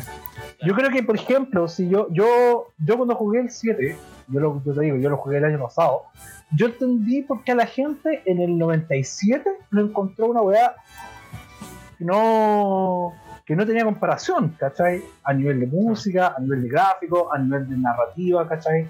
Y, y es brígido, ¿cachai? Yo, yo puedo entender. Hoy en día puedo entender que la gente siga diciendo que es tan importante porque, bueno, ya es como una tradición, ¿cachai? Es como, no sé, pues la típica discusión sobre los Beatles, que mucha gente que habla de que los Beatles fueron la mejor banda, hoy en día es posible decirlo porque nunca los viste tocar en vivo, nunca pudiste experimentar los Beatles, solamente, claro. no sé, pues leíste un artículo, escuchaste a la banda, o por último alguien claro, te dijo que no, hay, no tenía una, una percepción real de lo que fue eso. Claro. Entonces...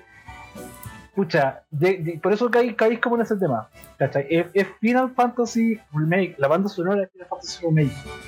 A ti, a, a alguien com- que tuvo la, la experiencia de jugar los dos, una wea que se complementa, una wea que es mejor, porque, no sé, te, hay, hay, hay venir, venir consumiendo Final Fantasy siete durante los últimos veinte años, o porque ya es una wea de validación. Eh, yo, creo, yo creo que en el caso de este juego en particular, eh, No, igual hay que tener ojo que, por ejemplo, lo, los ejemplos que mandamos, que por ejemplo, que, pues, ejemplo, ejemplo, ejemplo, eh, que, que mandé de los que hablamos en general, que era el tema de Jenova, incluso One-Winged Angel, que también tuvo un, un, ahí un, un remaster, un remake, re, reimaginación, pero que no aparece realmente en el juego. Claro. Eh, en todo su esplendor, por lo menos, porque hay, alguna, hay algunos como, como, como pistas de que, musicales de que aparece. Sí.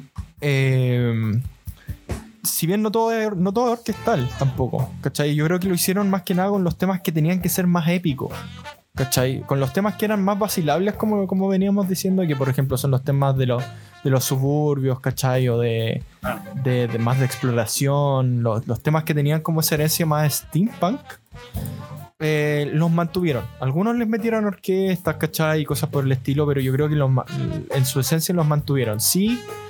Sí creo que, por ejemplo, en el tema del reactor Mako, por ejemplo, falta, falta como, como esa falta de pulcritud que, que estabas mencionando tú, que tiene que ver con los sintetizadores del año de la corneta que se usaron para hacer el original, eh, que se extrañan un poco. Eh, pero yo creo que dentro de todo es noventa y cien, noventa, noventa y nueve por ciento estaba súper bien hecha la cuestión, ¿cachai? Eh, y de hecho, uh, ya hablando más del tema de Hollow, eh, el video que les mandé para que revisaran, que sí, era el tema de la grabación. Se, el, compadre, el compadre que canta habla de que a Nobuo Uematsu le gusta mucho mantener los temas análogos. Sí. ¿Cachai? Lo más análogo posible. Y que onda, si el, si el batero se corre en un momento, o se, se, se, se echa para atrás, o se echa para atrás, se mantiene. Se queda, se queda. Y si, y si al vocalista se le quiebra la voz en un momento, se mantiene. Se queda. ¿Cachai? Sí. Y eso, y el loco lo dice, tiene, tiene, tiene, es como, no es ni bueno ni malo. ¿Cachai? Es, es, es una cosa de preferencia personal al final. Sí. Oye, ¿qué te parece si nos vamos al temita en cuestión? Aprovechando. Ya, sí, para que la gente saque sus propias conclusiones. Sí, nos vamos a reproducir sí, Hollow de Nobuo Uematsu con Yoshi. Y podemos hablar de, de, de un poco más sobre este tema. Y para ir cerrando eh, eh, lo, sí, lo, esta, esta comparativa, porque igual nos extendimos bastante. Pero bueno. Estamos súper sí. extendidos. Sí, bueno, son, son cosas que no son. Así que, no, no, sí. Así que nos Pero vamos al temita y luego regresamos ya con la última parte de Dorrebit. Por lo menos esta vez no me fui a negro durante el stream.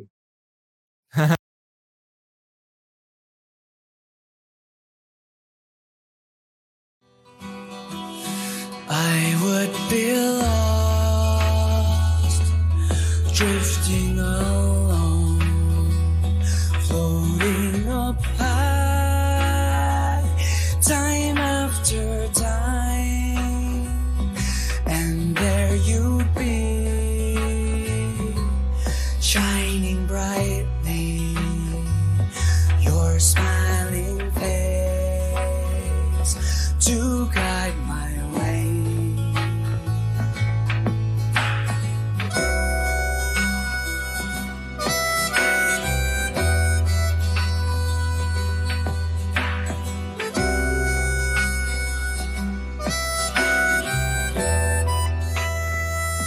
Bloody and bruised, brought to my knees, when beaten down, when broken up, you would appear,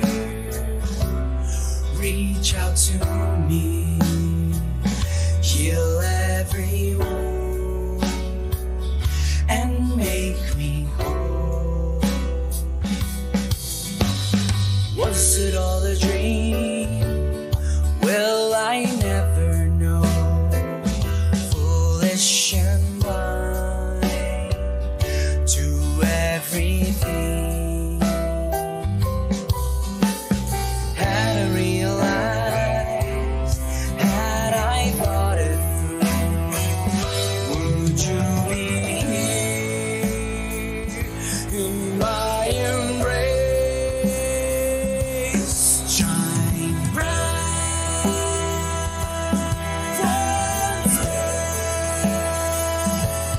Guide me.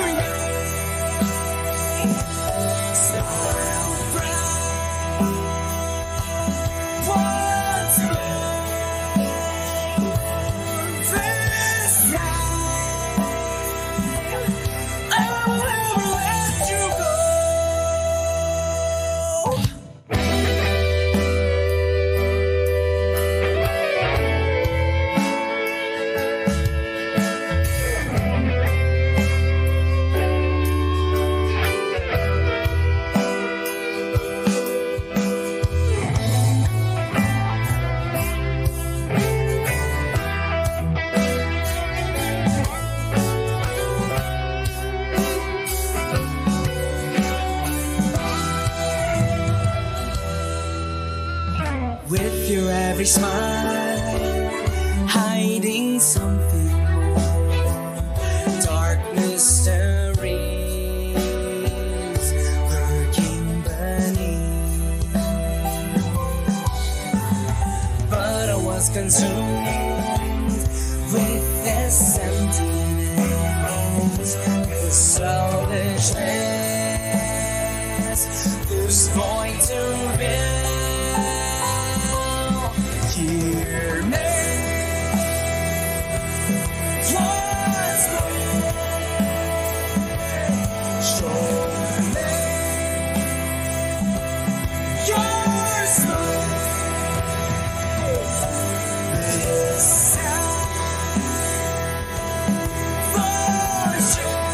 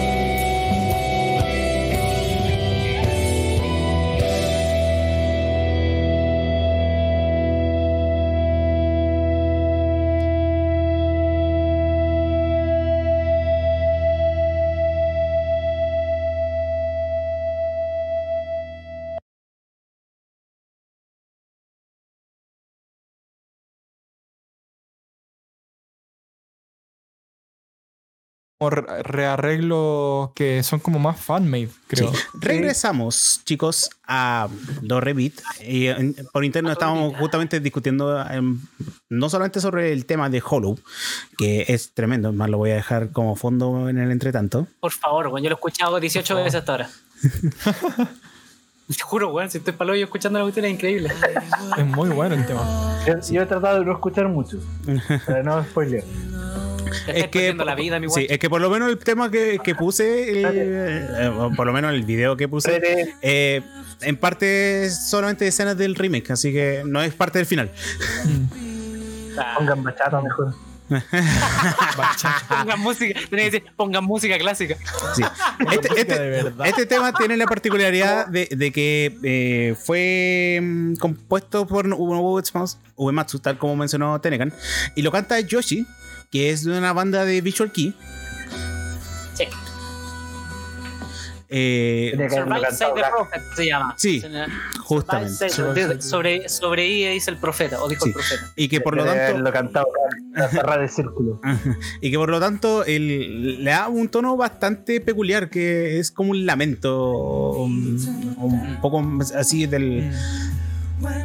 de cómo... del alma. De cómo se puede considerar de cómo la persona de que es infravalorada, de que sabe de que eh, está sufriendo eh, partes que pierde, no solamente el juego, sino que cuando los que ya lo han jugado saben del, de lo que Cloud tiene que lidiar. Claro. Y como igual sigue siendo una, una aventura de, de cómo luchas contra alguien que está destinado a ser Dios. Claro. No, y dentro de todo lo que, lo que dice el, lo que dice Uematsu en, lo, en el behind the scenes de la, de la grabación, dice como le preguntan ¿en qué te inspiraste para hacer la cuestión? Y Juan dice, Juan estaba Cloud bajo la lluvia llorando hecho pico. Eso es. Básicamente. Entonces, ¿sí? Es un lamento. Es un Pero, lamento, es como. Es un perrito como, bajo la lluvia. El pato, ¿cómo lidiáis con esto? ¿Cómo lidiáis con algo que se Claro, claro. dieciséis años, colegio. Discman. Disc ah, estaba, ah, estaba, estaba Cloud ahí en la lluvia, así. así. And I was a young boy. Evanescen sonando de fondo. A eso me metí. A, lo full de, claro, A M B. Me metí, a eso me metí la armónica. Quiero que suene triste esta wea. Oye, pero, pero así retomando de lo que estábamos, estábamos conversando, eh, de cómo uno puede hacer cuando ya hay tantos remakes de un juego, en el caso, por ejemplo, del Final Fantasy siete, y casi todos los Final Fantasy, porque pucha que hay remake, eh, eh, covers de temas de Final Fantasy. ¿Cómo te claro. enfrentáis a este remake? Y una de, la, y una de, lo, de las formas, creo yo, que eh, se vieron súper validadas con este juego, fueron hacer música original también, inspirada en el juego, como este tema que es Hollow, ¿cachai? Sí. Hubo, hay muchos temas originales que se compusieron para este remake que no estaban en el original, pero que están basados como en el mood, que están basados como en la historia, están basados en, la, en los escenarios. Entonces, en el caso particular de Hollow, eh, que vine, hablando del spoiler que había comentado antes, se nota caleta en la letra que está pensado, todo, todo, todos los aspectos del remake están pensados en esa canción. Porque el compadre claro. habla como del, de la experiencia de ya haber vivido esto, de tener los flashbacks o flash forwards en este caso, de qué es lo claro. que va a pasar y cómo él se siente en ese momento. En el Cloud, cómo se siente en ese momento. ¿Cachai? Sí. Bueno, toda la, o sea, toda la temática de. Súper, súper interesante. Toda la temática de Sephiroth siempre es que él se niega a ser un recuerdo. ¿Cachai? Exacto. Él se niega a ser. A que vivir un recuerdo está en el pasado y él. Spoiler. Vive dentro de todos nosotros. Sí, todos él, tenemos, una, sí, todos hay, tenemos una espada de dos metros acá colgada en el link, lista para sacarle y volverse Sergio. Sí. Sí. Yo la vendí para comprarme teclados. Oh. Con el teclado. Claro. Como, como en Matrix, viste que lo, las personas se convierten en el señor Smith, una wea sí, así. Sí. Cuando lo se, te, te, se te mete el Sephiroth y ¡pum! Cagaste. Saca lo peor, saca lo peor de ti. Me caí bien, weón. No vaya a ir al Ñoño Party mañana. Y sale la katana del Sephiroth. Sí. Entonces llega la gente, llega la gente. ¿Por qué chucha estoy escuchando música de jefe, weón? Ah, claro. Apareció música de jefe de la nada en mi vida. Y sí, ese, ese grupito atrás se me separa. Así. Y llegan todos, con, todos, todos alineados con los ojos así. No. Todos alineados con los ojos. Oh, y empiezan. Bueno, I was.